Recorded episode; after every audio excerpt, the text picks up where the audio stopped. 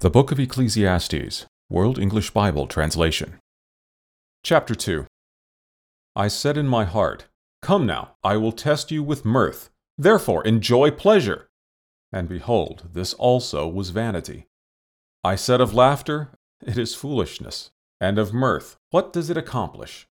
I searched in my heart how to cheer my flesh with wine, my heart yet guiding me with wisdom and how to lay hold of folly, until I might see what it was good for the sons of men that they should do under heaven all the days of their lives.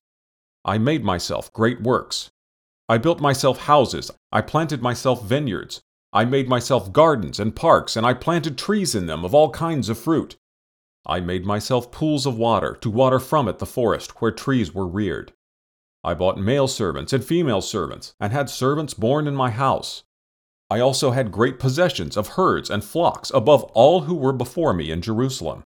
I also gathered silver and gold for myself, and the treasure of kings and of the provinces.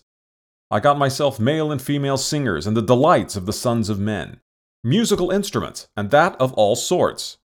So I was great, and increased more than all who were before me in Jerusalem.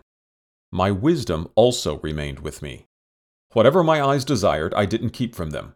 I didn't withhold my heart from any joy, for my heart rejoiced because of all my labor, and this was my portion from all my labor.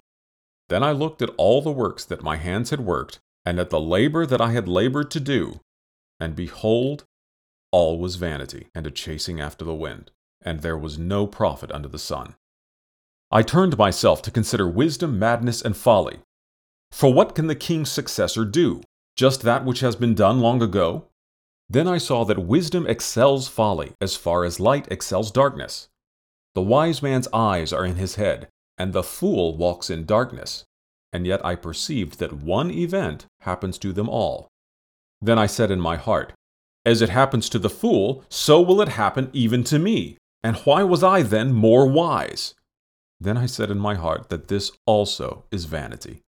For of the wise man, even as of the fool, there is no memory forever since in the days to come all will have been long forgotten. Indeed, the wise man must die just like the fool. So I hated life, because the work that is worked under the sun was grievous to me. For all is vanity and a chasing after the wind. I hated all my labor in which I labored under the sun, because I must leave it to the man who comes after me. Who knows whether he will be a wise man or a fool? Yet he will have rule over all of my labor in which I have labored, and in which I have shown myself wise under the sun. this also is vanity.